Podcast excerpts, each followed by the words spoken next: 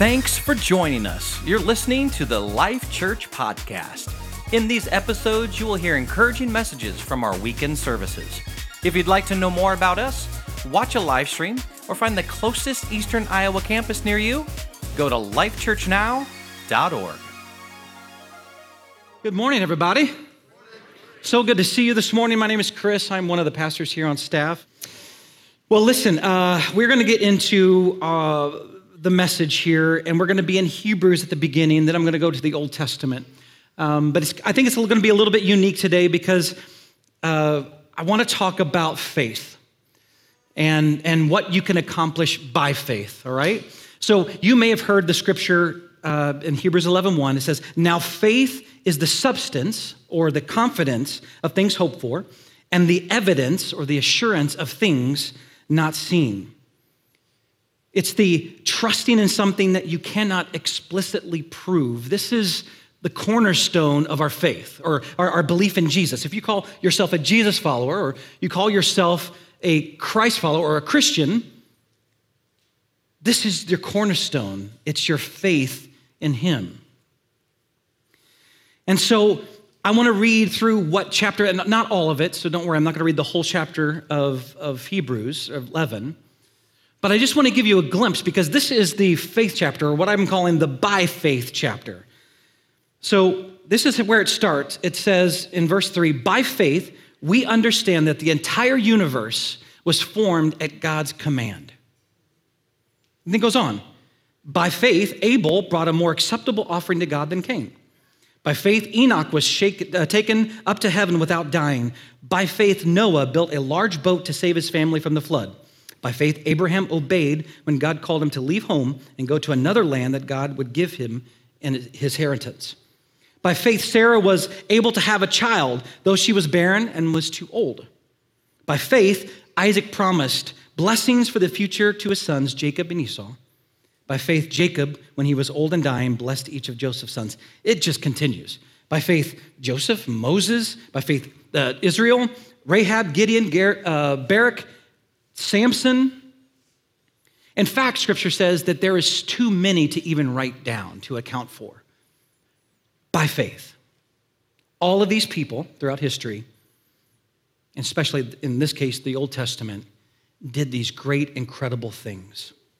So this sets up really perfectly for our main text, which we find in chapter 12. And that is this Therefore, since we are surrounded by such a great cloud of witnesses, this great cloud of witnesses is about all the people that we just talked about, okay? They're surrounding us. So let us throw off everything that hinders and the sin that so easily entangles, and let us run with perseverance the race marked out for us Scripture is littered with this race metaphor, this, this idea of running a race. It's littered throughout Scripture about our uh, looking at our life as a race. And I don't think it's a sprint. Sometimes I guess you are running a little bit faster, but really this is a marathon. This is a long journey of our life. So it was in 2002 that I was leading worship in of all places, Mandeville, Louisiana, which, if you don't know that area, you don't really know what that is because it's more of like a bedroom community of New Orleans. And um, somebody knows about it? Mandeville? Come on. Lake Pontchartrain? Can I hear it? No, he's like, what? Lake Pontchartrain. Uh, so I lived there for a while and I was leading worship for this conference. And uh, the guest, the keynote speaker was John Maxwell. Uh, anybody have any read of his books? 21 in Irrefutable Law. I mean, it's a ton, a ton of, of, of leadership books. Well, he had just written this book, Running with the Giants. And so he was speaking on this book, but it hadn't come out yet. And then later, about eight or 10 years later, he wrote Learning from the Giants. Well, it's this idea that the cloud of witnesses that we're referring to, all these people of the faith, these what I'm calling heroes of the faith, were in the stands of a large arena or, or, or stadium. So while you're on the track or on the court, you are surrounded by all these people, all these heroes of the faith. Now, I don't know, just by a show of hands, how many people have played in, in an arena size or stadium size where you were actually on the track or on the court? By just show of hands. Great. A few of you, yeah. But you know, if you're on that track, uh, there is no possible way for you to hear an individual out of the crowd because why? It's a roar, it's, a, it's a, just a loud noise. You feel like they're cheering for you, and you hope that that's the case, but a lot of times you're, you know, they're cheering for the other team. possible. So here's the idea this idea is that because you can't hear all of these heroes of faith really giving you uh, their, their thoughts on wisdom and thoughts of wisdom, they all come down one by one and take a lap with you. And then you get to hear them running next to you. And then you hear their wisdom and you hear their encouragement to you and maybe some lessons. And that's kind of the idea today. I only have time for two. I tried three, it didn't work out. So, two uh, is what we have time for. And I picked out two heroes of the faith and some of them may be unexpected, just depending on, on, on your view on it, but um, that's what we're going to do today. Is that all right? Okay, now don't be quiet on me.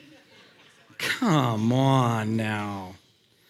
Well, the first hero that steps out is Deborah.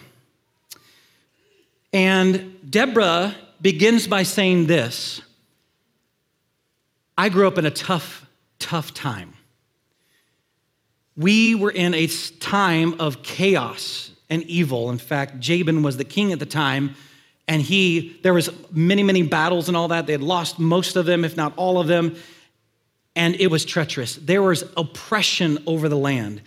The people of Israel had turned from God, and his blessing had lifted from them. They had forgotten about, about what, what God had done for them that in moving them into the promised land. They had forgotten about Moses and Joshua because they had already passed. And because of this, they began to worship other gods. You see, Deborah was not only a prophet, but she was also a judge. In fact, she was tasked with handling matters of justice.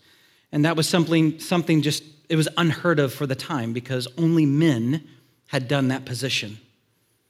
Not only that, but instead of speaking to other prophets through an angel, God spoke to Deborah directly. Now that there's a good pace going and you're, you're kind of shimmying on down the track, Deborah leans over to you and says, Expect the unexpected. I don't know about you. I have a guilty pleasure, and that is reality TV.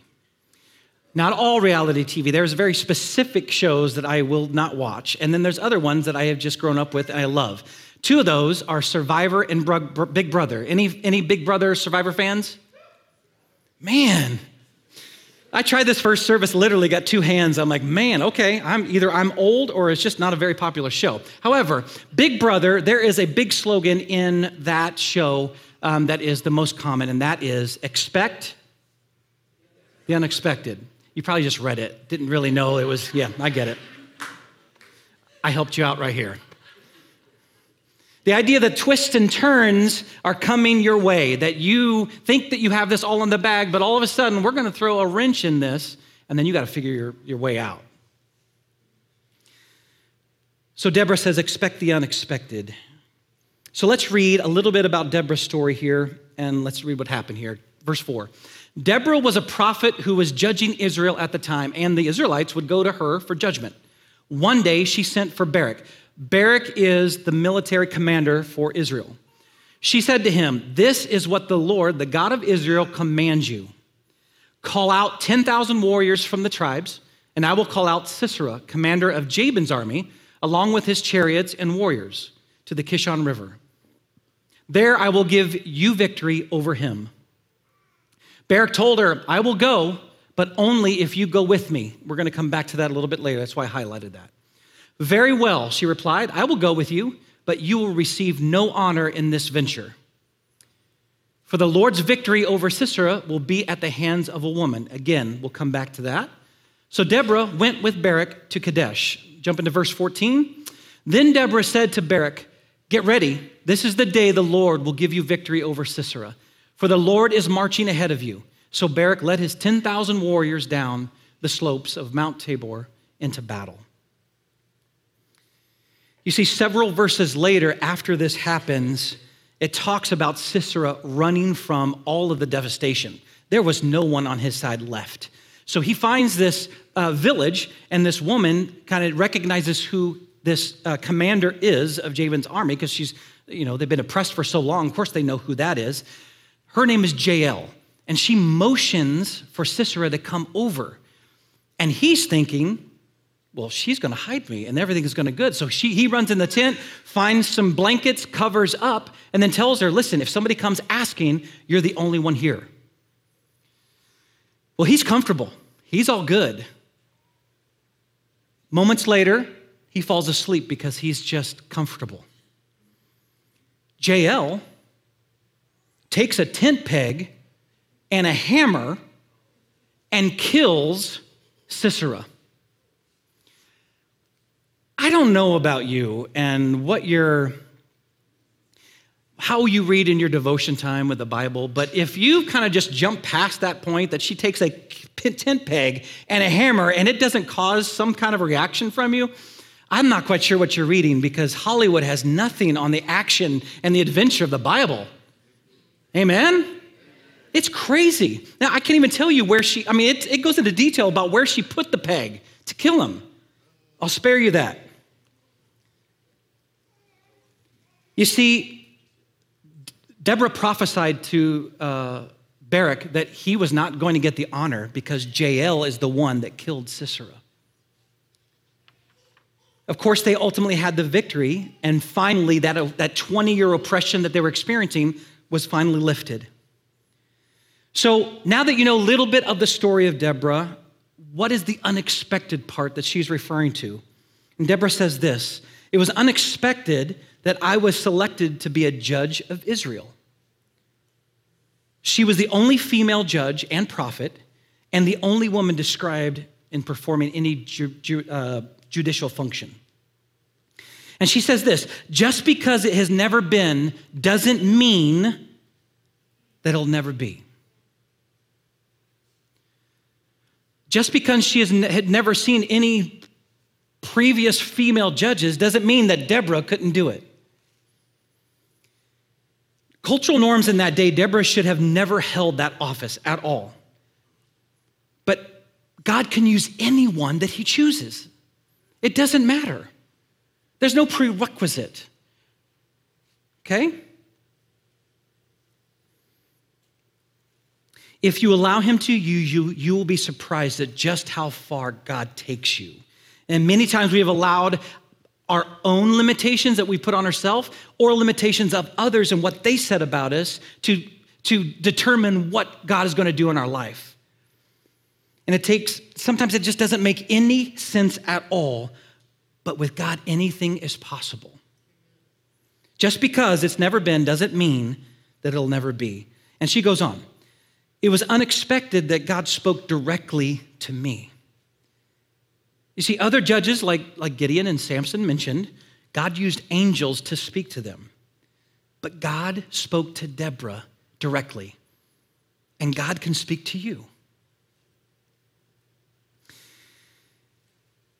I guarantee you, some of you right here, sitting here, some of you watching, God has been speaking to you.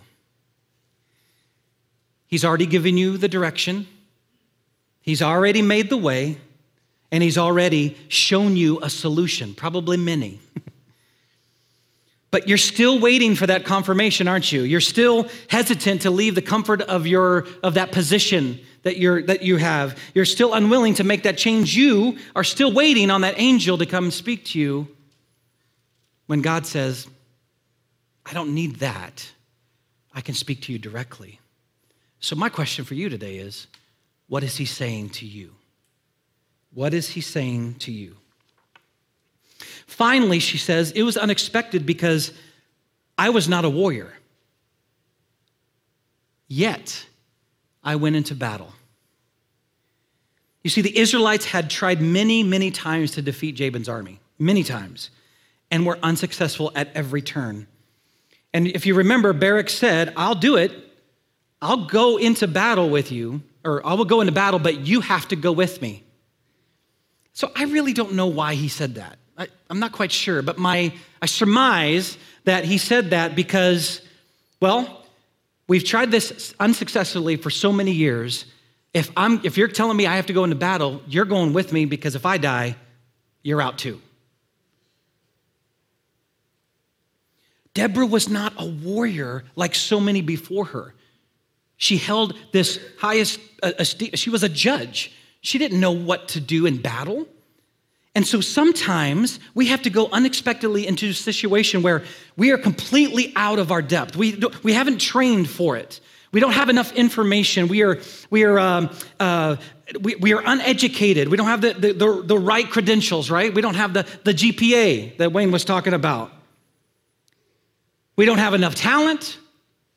And yet, God has called us. And some, some of the time is we look at those limitations and we say, oh, well, that's me. Well, I don't, I don't have the right letters behind my name. I don't have any of that stuff. I haven't had the right opportunities in life. And then we rest on those instead of resting on what God said and what God has said and called us to.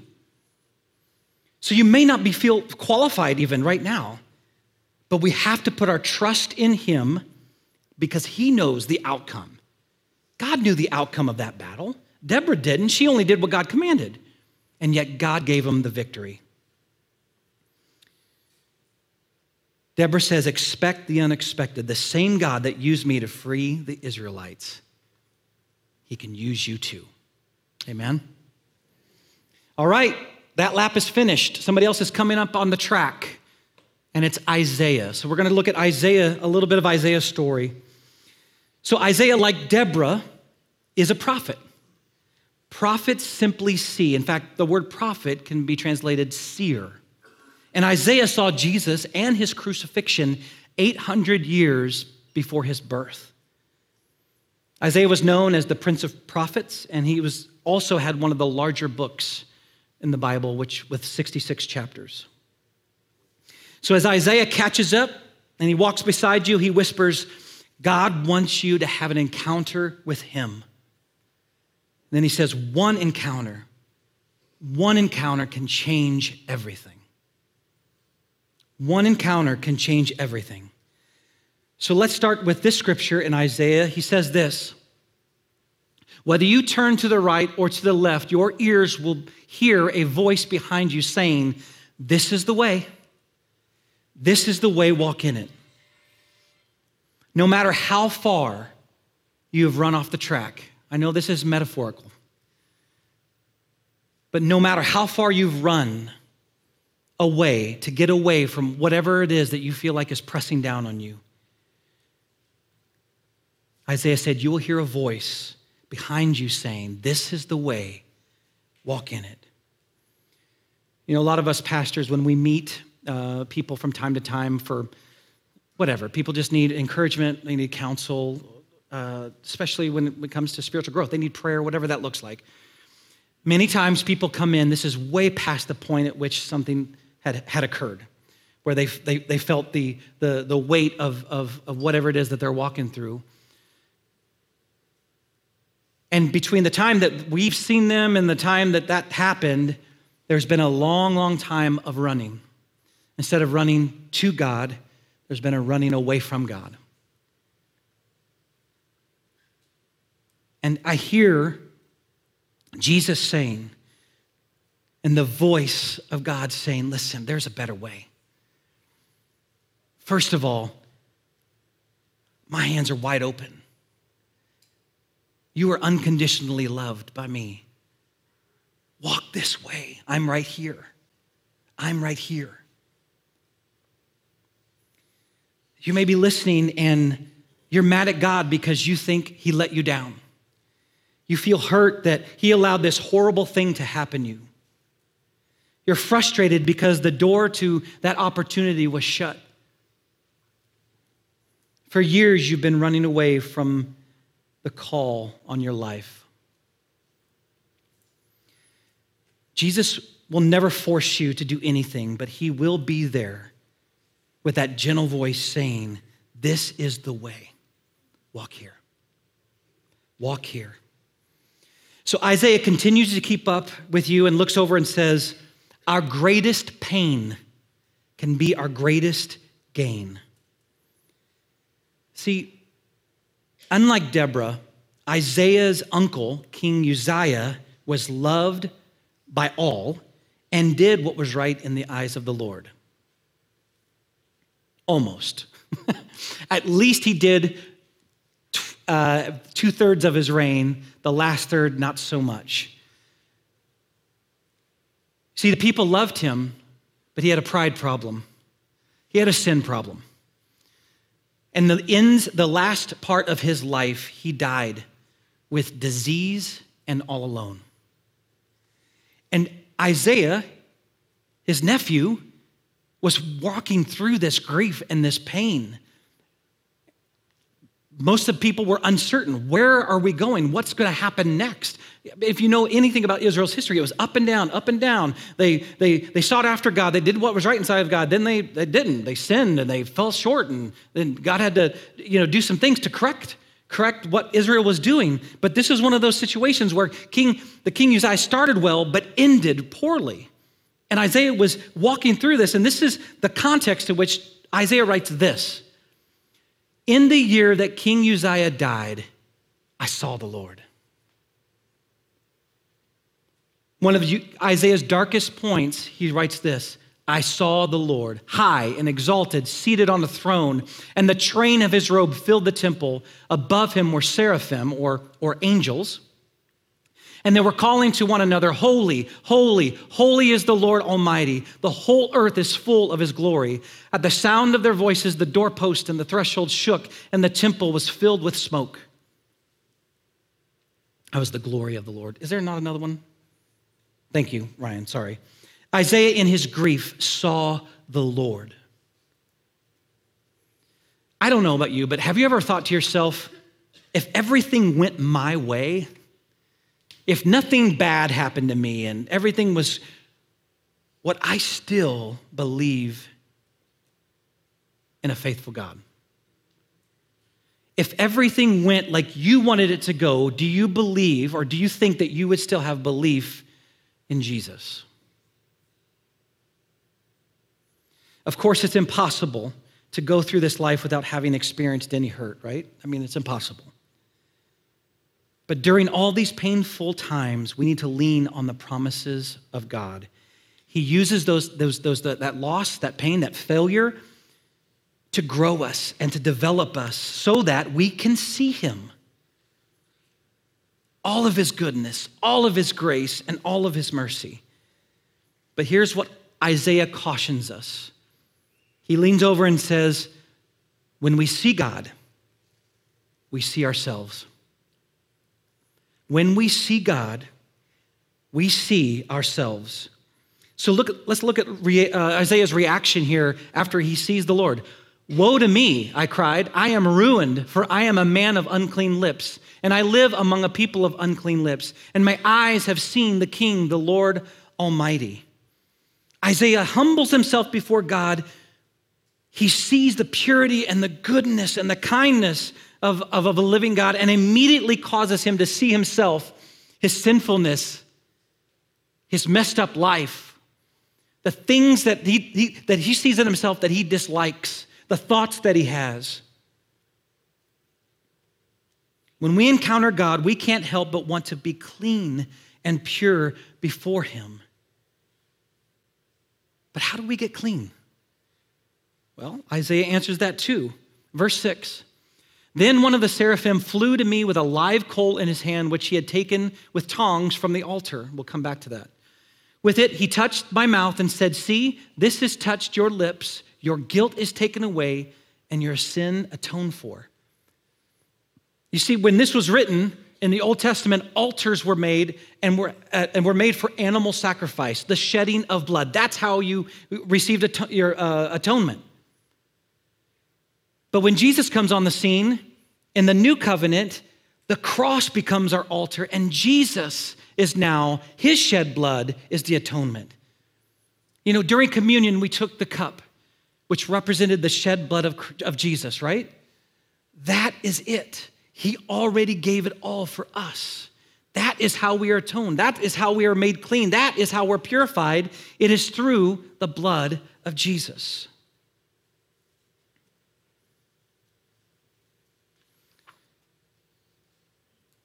I don't know, but I want to be clean. I want to be clean and pure. When we encounter God, I was in worship today and I just, when we're singing uh, through some of those verses, I said, God, that's what I want. I want to, to worship you. I see what you've done on the cross. I, I remember hearing and, and seeing the, the, the shed blood that you have through scripture that you did for me. And I want to be clean and pure in your sight. We're about to finish the lap, and Isaiah hears, uh, shares his last thought.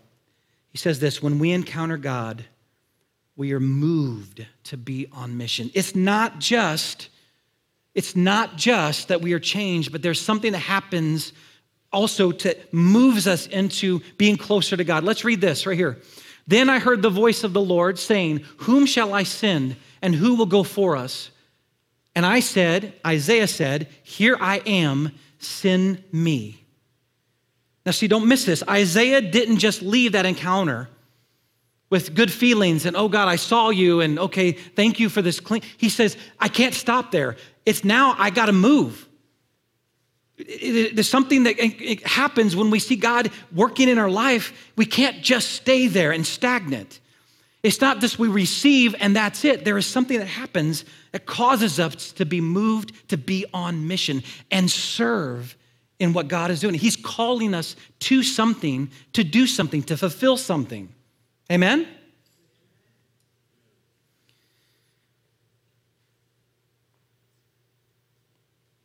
Another thing is, God did not force Isaiah to do anything. He asks him, Whom shall I send? And it was Isaiah's choice to say, It's me. Send me. When we are changed, we can't help but to serve and get involved what God is doing. One encounter with Him, one encounter will change everything. So visualize this. We are running in this massive stadium this massive stadium. Not only do we have the heroes of the Old Testament, now we have the heroes of the New Testament and those throughout history who have run their race well. We have friends and family who are cheering us on and saying, by faith, by faith, you can do this. They are calling out your name. They are cheering you on in this race of life and on this journey of life. And the Apostle Paul says this I have fought the good fight, I have finished the race, I have kept the faith. Guys, I want nothing more than to finish this race strong. I want nothing more than when it's my time that God looks at me and says, Well done, good and faithful servant, by faith. So I don't know where you find the state of your soul. That kind of statement is heavy, isn't it? not your heart, your soul. That's something that just, you know that that is deep inside you. What is the state of your soul? Where are you at? What is it that is that you have not what limitation have you put on yourself that has not allowed God to completely change you but also fulfill what he has called you to do? What's the thing that happened that you were like, that is what your mind goes to, and that's what's blocked off? You said, God, I've given you it all. This is everything. You have access to me except for this. This is no touchy. You've hurt me there, so you can't have this, but you can have all this other stuff. But I believe that this thing is the thing that's holding you back. This is the thing that is causing you not to be completely fulfilled and, and have joy in the Lord. Being a follower of Jesus is risky. You guys, it's dangerous. It's adventurous.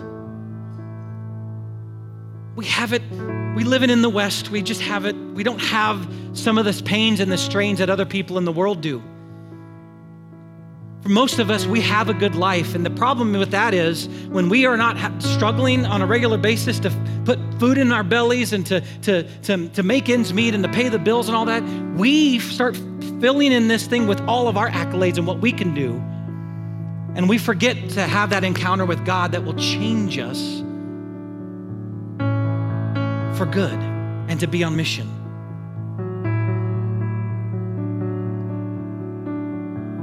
Go ahead, stand to your feet.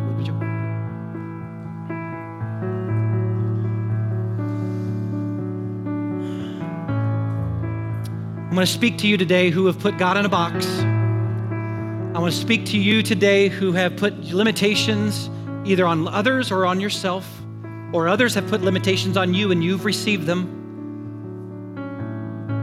One encounter with God will stretch you, He will challenge you, and He will change you. Father, thank you that we are we are in a place of decision. You won't force us to do anything. In fact, God, you say it's our choice. We have free will. We can choose to accept it or we can choose to go a different direction. And so, Father, I pray for those who have who've put limits on you, who've put limits on themselves, who can't get past the hurt that happened, the door that closed, the healing that is still being waited on.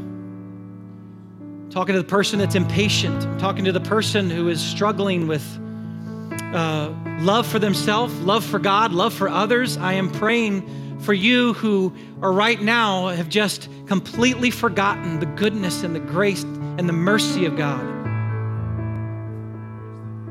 Father, thank you that you deliver us and that you free us. And those things that can come that we're trying to expect, God, you have you work in the unexpected. You work in the areas of our life that we just couldn't prepare, that we're not trained for, that we're not qualified for. So right now, for all those who are unqualified, God, I pray that you speak. And we allow this space right now, God, for your voice to be heard the loudest. Speak, Holy Spirit. This is the way. Walk in it. This is the way. Walk in it. This is the way. Walk here. In Jesus' name, amen.